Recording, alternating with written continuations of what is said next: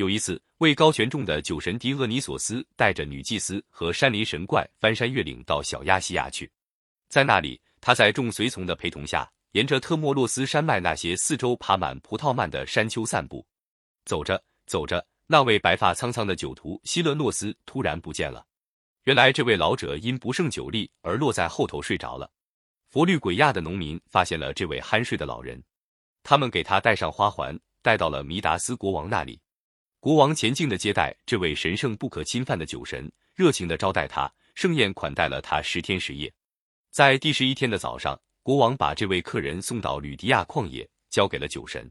酒神又见到了自己的老朋友，非常高兴，便允许国王说出他的愿望，一定会满足他。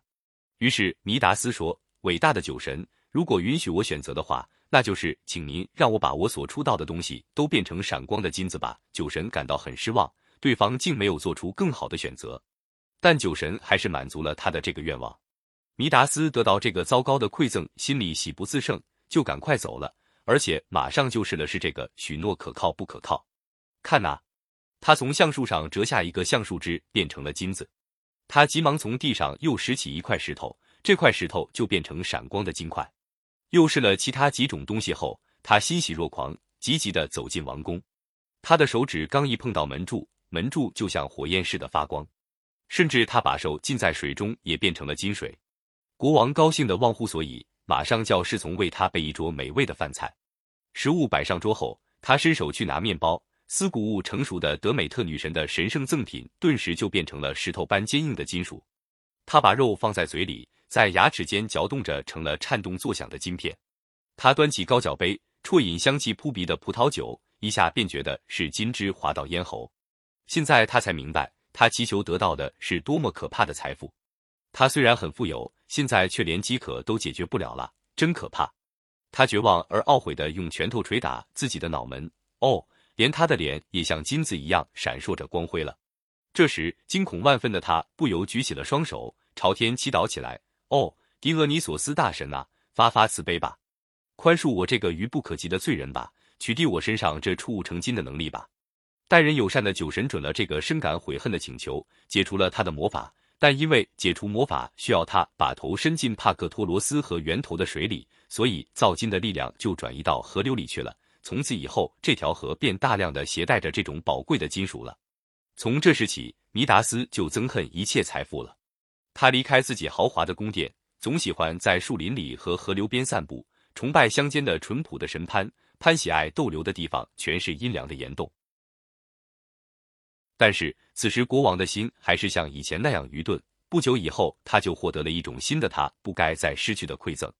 在特摩罗斯的群山中，潘这位长着山羊蹄子的神，习惯于用芦笛为山林水泽的女神们吹奏调情的小曲。有一次，他竟大胆地提出与阿波罗比赛音乐。白发苍苍的老山神特摩罗斯自告奋勇充当决定争斗胜负的裁判。坐在四周倾听迷人的女神，也有尘世凡胎人们。他们当中也有弥达斯国王，潘开始吹奏他的木笛，笛管里飘出惊人野蛮的调子，只有弥达斯听得十分入迷。潘演奏完后，面容和举止透露着神的庄严的七弦琴。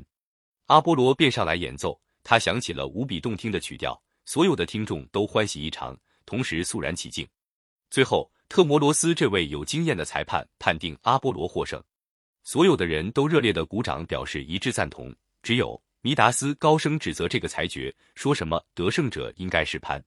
这时，阿波罗悄悄地走到这个傻瓜国王跟前，衔住他的双耳。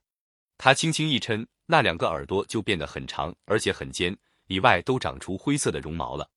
顿时，两个长长的驴耳朵装饰在了这个国王的头两侧。因为这副不光彩的零件，他修得无地自容，想用一条巨大的穆斯林头巾遮盖，让世人不知道这个秘密。但在那个经常给他理发的仆从面前，这两只耳朵是没法隐藏的。这个仆从为好奇心理所驱使，想把这个秘密泄露出去，但是又不敢。为了减轻自己的心理负担，他来到河边，在岸上挖了一个洞，对着这个洞小声说出了国王的秘密。随后他又细心的把这个洞穴填上后，就离开了那里。但是没过多久，这里就密密实实的长出一丛芦苇，微风吹来时，芦苇杆就奇妙的沙沙作响。他们彼此小声却清晰可闻的议论道：“弥达斯国王有两个驴耳朵，于是这个秘密就泄露出来了。